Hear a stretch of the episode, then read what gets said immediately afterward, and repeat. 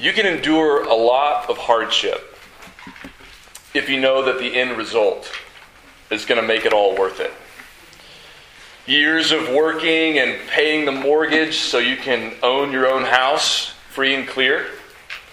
Four years of college so you can get the job you want. Saving money for retirement a little bit at a time, month after month, year after year. Surgery, chemotherapy, hopes of remission from cancer. Really hard things that people can endure if they know that there's hope of something good and worth it at the end. If not, why go through the trouble? Why endure the sacrifice? And most of the goals that we sacrifice to reach are only reasonably likely. Lots of things can happen to disrupt our plans. A 30 year mortgage, right, is a long time. A lot can happen in 30 years. The same is true for saving money for retirement. And there's no guarantee that a college degree is going to lead to the job that you want. But we are reasonably certain that those things are going to work out, and that's why we go through the sacrifices necessary to get there. Now, there's no doubt that following Christ requires a certain amount of sacrifice and hardship. Jesus made that plain when he said, If anyone would come after me, let him deny himself and take up his cross and follow me. We must deny ourselves. We must die to ourselves. We must resist temptation. We must endure hardship and tribulation as well as opposition from the world.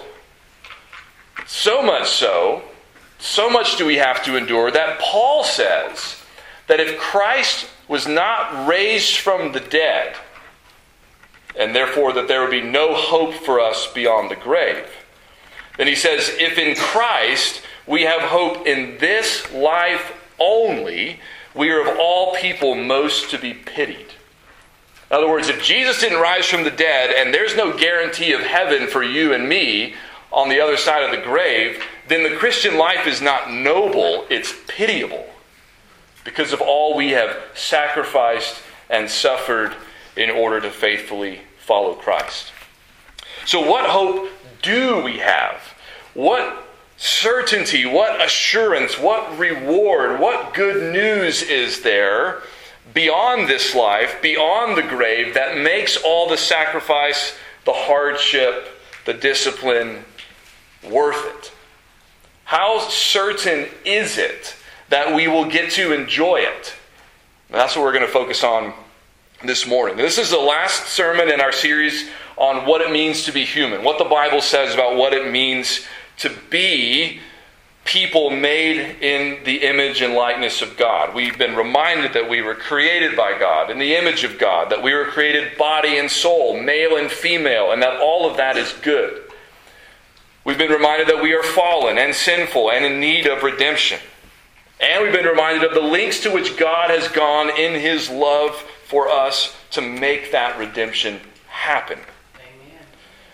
Because so much of that is out of sync with what our culture is promoting and celebrating, we know that we are likely to face some scrutiny and even hardship over those convictions and that those we are inviting to turn to Christ and to trust in Christ will have to give up much of once of what they once held dear. So what makes all that worth it? Worth the hardship, worth the opposition, worth the sacrifices and all that we leave behind. The good news is that the Bible is crystal clear on what that hope is and on the certainty of that hope for all who belong to Christ. So I'm invite you to turn your Bibles to the book of Romans, chapter 8. We're going to look at three different chapters or places in Scripture this morning. Uh, you don't have to turn to all of them, but I want you to start with me in Romans 8. We're going to look at uh, part of Romans 8, part of 1 Corinthians 15, and part of Revelation 21 and 22, which uh, are three of the high points, really, of the New Testament. Um, and so I want us to end on uh, this high note of assurance and uh, glory and reward. So uh, let me uh, read for us just a few verses out of Romans chapter 8 to get us started, uh, beginning in verse 18 of Romans 8. I'll read 18 to 25, and then we'll start digging in. Paul says, For I consider that the sufferings of this present time are not worth comparing with the glory that is to be revealed to us. For the creation waits with eager longing for the revealing of the sons of God. For the creation was subjected to futility, not willingly, but because of him who subjected it in hope. And let me just pause here and remind you that often in the Bible, hope is not a wish like we normally use it. Hope is a, a certainty, it's an assurance of something that hasn't happened yet. So he did this in hope, verse 21, that the creation itself will be set free from its bondage to corruption and obtain the freedom of the glory of the children of God. For we know that the whole creation has been groaning together in the pains of childbirth until now. And not only the creation, but we ourselves, who have the first fruits of the Spirit, groan inwardly as we wait eagerly for adoption as sons, the redemption of our bodies. For in this hope we were saved. Now, hope that is seen is not hope. For who hopes for what he sees? But if we hope for what we do not see, we wait for it with patience. Now, uh, Paul begins there in verse 18 by acknowledging the suffering that we endure and experience as those who belong to Christ and as those who live in a fallen world. But he assures us that the glory that is going to be revealed to us at Christ's return, that that glory is going to be so great that it's not even worth putting it in the scales with our present sufferings. There's just no comparison. In other words, when Christ comes back and we see him face to face and we enter the new creation with him, we're not going to look around and go, We suffered all that for this? I mean, it's pretty good, but I don't know. We went through a lot. Right? We're, we're going to step into that glory. We're going to see and uh, experience that glory, and we're going to say, every hardship, every suffering, every sacrifice, all I had to endure, I would have done it a hundred times over for this. There's no comparison. This is so much greater, so much glory that it's not even worth talking about what we had to endure to get here. It's, it's not even worth comparing. This is so great. Now, what is that glory that he's talking about what is it going to be like. Well, if you skip down to verse 29, uh, Paul talks about what God's aim is for us, what his purpose is for us when he says, Those whom he foreknew, that those he set his love on before, those he foreknew, he also predestined to be conformed to the image of his Son, in order that he might be the firstborn among many brothers. Now, don't let the word predestined there trip you up. Notice what Paul is saying. He's saying God's plan for you. Before you knew God had a plan for you, God's plan for you is to make you perfectly like Jesus. That's his goal, to conform you to the image of his Son. And there is no plan of God's that can be thwarted there's no plan of God that meets unexpected hiccups where God says, "Oh, well, that's I thought I was going to get to pull that off, but I guess not." What God purposes and God plans, God does, and nothing stops it. So if his plan for you is to make you perfectly, fully like Jesus, he's going to do it.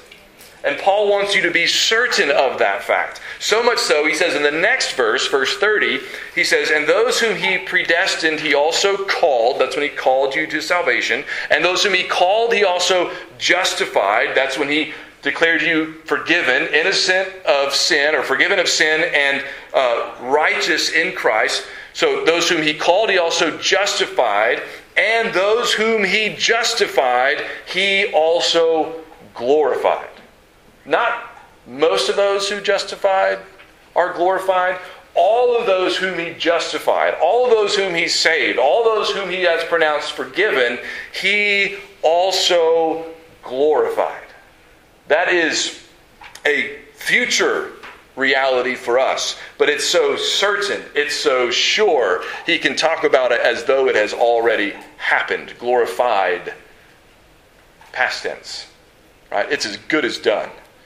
You and I will be glorified. Now, what does that mean? Right? That's a big, great sounding word, right? But if somebody says, well, what, what do you mean glorified? What, what's going to happen to you?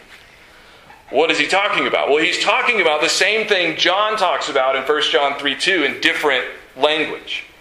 In 1 John 3 2, John says, Beloved, we are God's children now. Right? Same thing uh, that Paul is saying here when he says we're justified. Right? Just Paul's talking about being forgiven. John's talking about being adopted into God's family. They're both part of what it means to be saved. Right? And so John says, We're God's children now. We're already saved. We've been adopted into his family.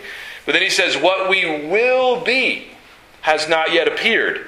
But we know that when he appears, when Jesus appears, we shall be like him because we shall see him as he is. What Paul is talking about when he says that we are going to be glorified is he's talking about what's going to happen when we see Jesus face to face and we are conformed perfectly to Christ's image, the glorious resurrected Son of God. When we see him, we are going to be like him, as fully and perfectly like him as it is possible for a human being to be. That's what awaits us, Paul says. And not only does that await us, it is what God has promised us. It's, it's not a maybe, it's not a possibly, it's a certainty for everybody who turns from their sin and puts their trust in Christ. You see, salvation is not just about what happens to us now and where we will be in the future. It is about that, but it's about more than that. It's not just about forgiveness now and heaven later. It's also about what happens to us later. Not just where we go, but what God does to make us fit to be there.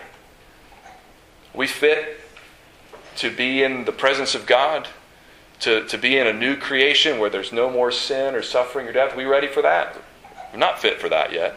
Something has to happen to us. Paul says flesh and blood can't inherit the kingdom of God, neither, can the perishable inherit the imperishable. Something has to happen to us so that we can live in the presence of God and survive and enjoy it.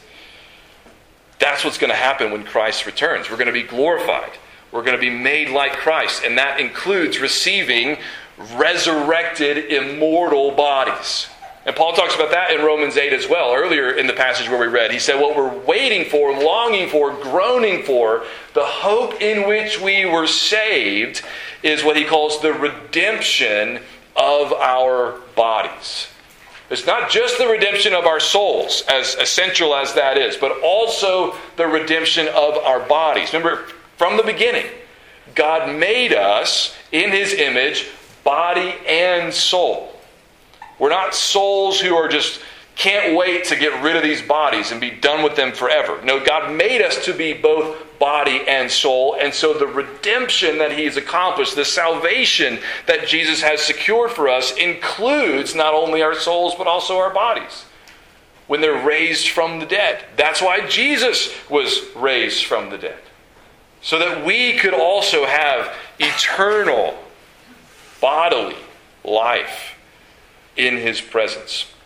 And Paul talks about this at length in 1 Corinthians 15 because we have all kinds of questions, right, about what that's going to be like. What do you mean, Paul, that we're going to be raised from the dead? How do we know that's going to happen? What is that going to mean? What is that going to change about us? What's it not going to change about us? We have lots of questions, right? And so the first question is how do we know that we're going to be raised from the dead? Because that's, you know, that's not exactly the kind of thing that happens all the time. Somebody being raised from the dead. How can I be sure that that's going to happen? Well, Paul tells us, uh, beginning in verse 20 of 1 Corinthians 15, that our resurrection is guaranteed by Jesus' resurrection. Right? So he says in verse 20, Christ has been raised from the dead, the first fruits of those who have fallen asleep. So Jesus has already been raised from the dead. We know that. We, uh, so many people uh, witnessed it. The apostles preached it. Uh, we, that's what we believe. That is at the center of our faith that Christ died for our sins and rose from the dead on the third day. But he says Christ's resurrection is just the first fruits of a larger harvest. And the larger harvest is going to be brought in when Christ returns. But he says in verse 22 As in Adam all die, so also in Christ shall all be made alive. So everybody who's in Christ is going to be made alive, is going to be raised from the dead. But he says in verse 23 each in his own order. Christ the firstfruits, then at his coming, those who belong to Christ. So Jesus' resurrection is just the beginning. And then when Jesus comes back, all of us who belong to Jesus will be raised to be with him forever. That's what's going to happen. Well, then you might say, okay, well, what's that going to look like? Uh, what's our resurrection body going to be like? Is it going to be like this one? Uh, is it going to be different than this one? How is that going to work? Well, obviously, there are going to be some differences, right?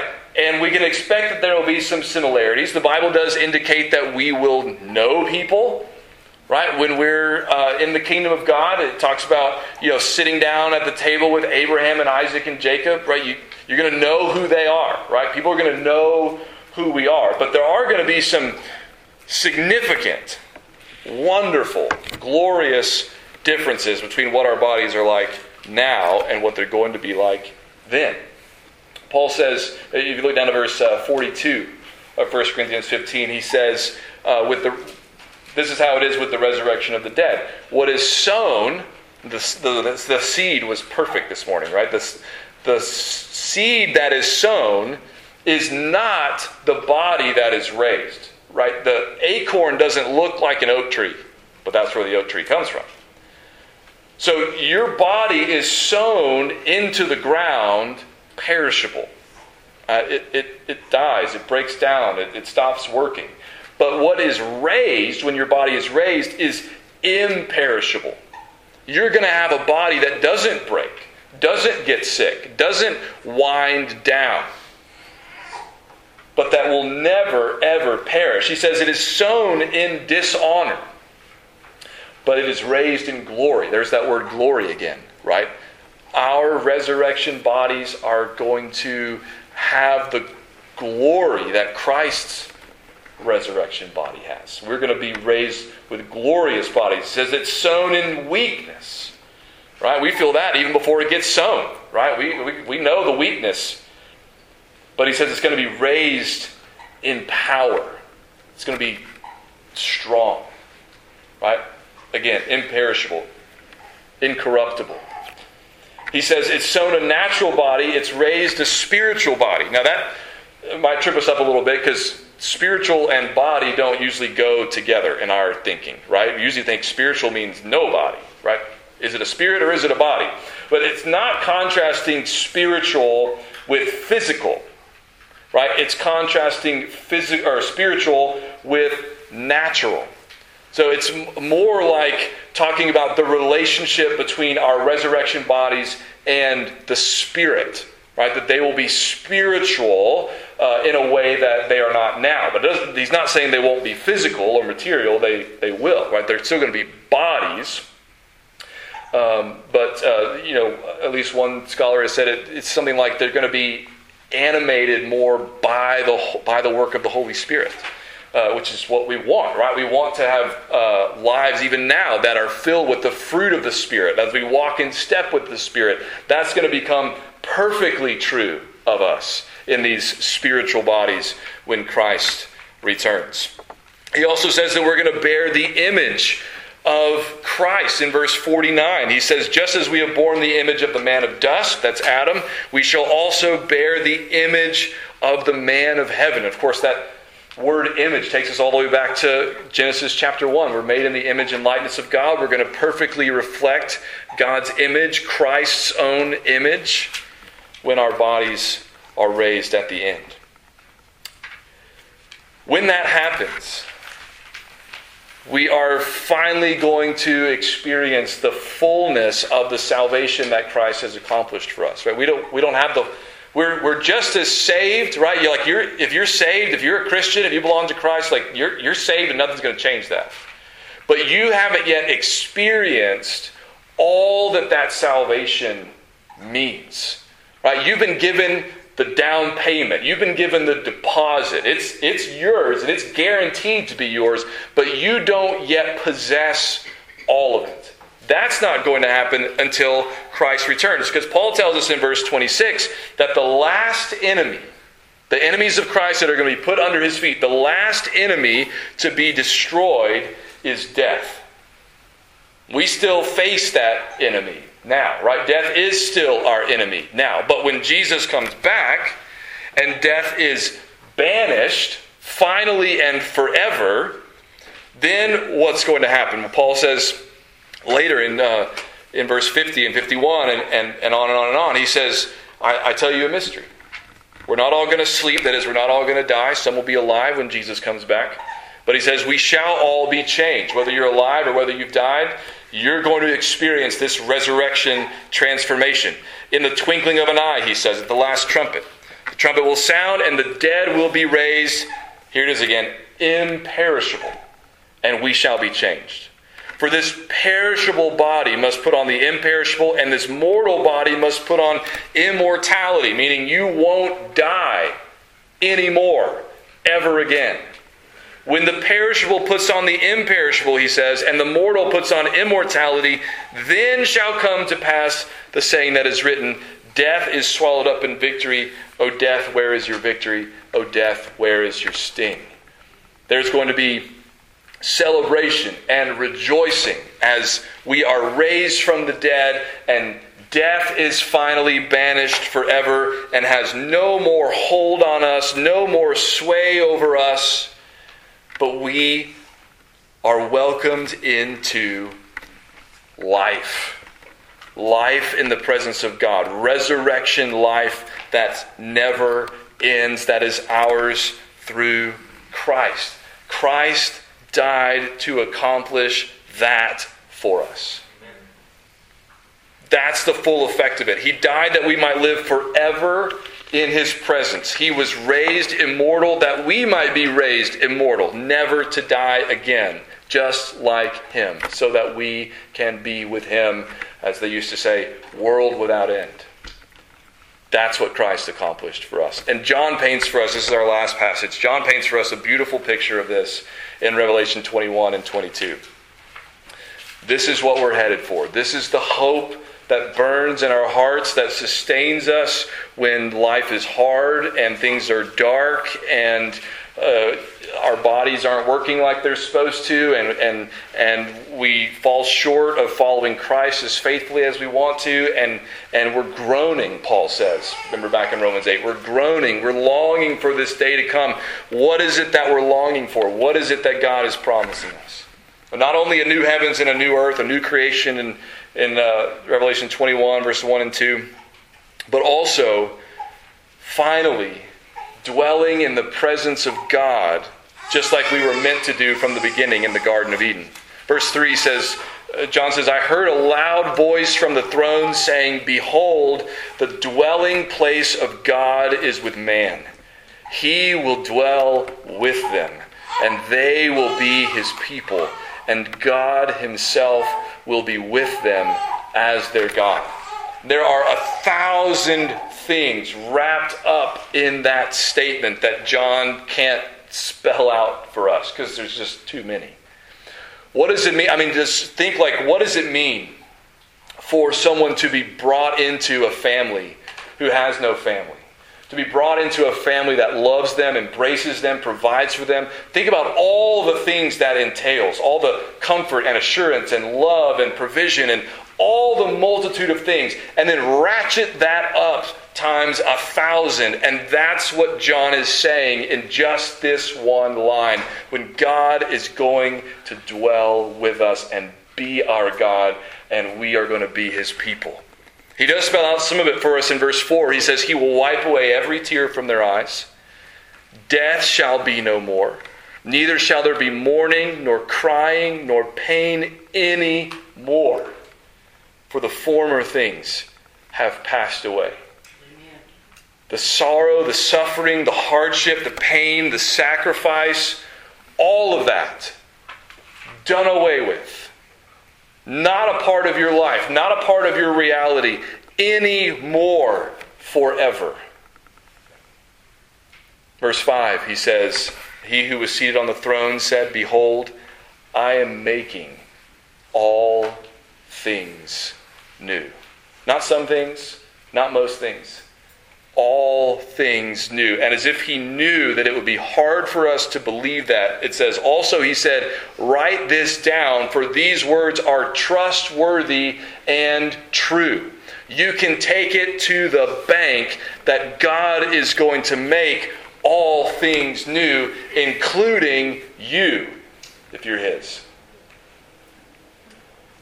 In chapter 22, he describes what's arguably the, the high point, even of this high point in these chapters, when he says, They will see his face, and his name will be on their foreheads, will be marked as his, and we will see him. What Moses longed for, right? God, show me your glory.